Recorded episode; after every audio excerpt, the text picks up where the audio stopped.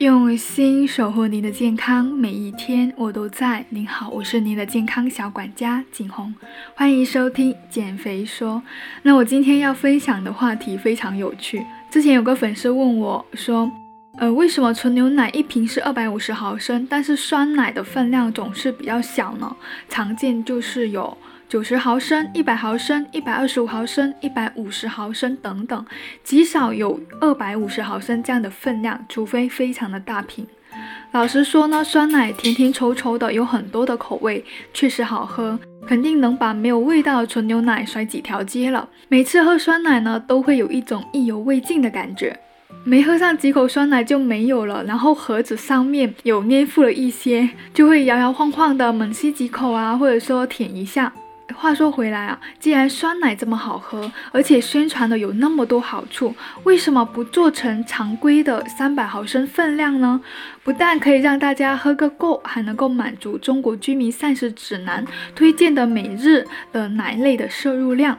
呃，我觉得有这样的一个原因哈，第一个，酸奶虽然好喝，但是添加的糖比较多。我自己有试过自制酸奶，在不添加任何糖的基础上，口感非常的不好，因为非常的酸，我自己都喝不下去。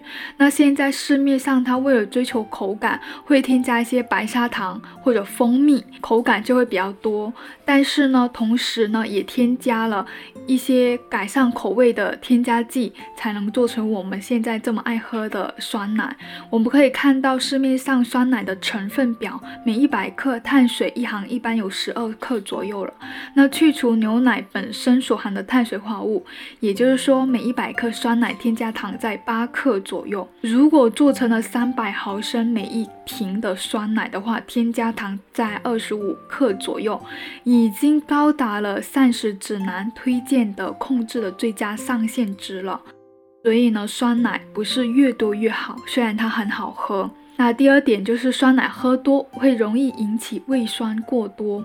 呃，酸奶它在发酵过程中产生的乳酸，虽然可以促进钙磷的吸收，但是如果你一次性呢饮用比较多的酸奶的话，过多的乳酸容易导致胃酸过多，影响了胃黏膜及消化酶的分泌，降低食欲，破坏了体内的电解质平衡了。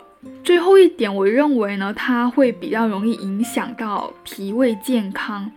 因为像现在酸奶大多都是冷链配送、冰箱储存，因此酸奶的温度一般在二到六度左右，远远低于我们的室温，更低于我们一日三餐食物的温度。因此，如果一次饮用太多的话，容易引起胃部不适，特别是像家里的老人或者说小朋友来说呢，不建议一次饮用太多的酸奶。而一些现在市面的常温酸奶的话，有益菌的活性，还有呢添加的一些防腐剂，就有待考察了。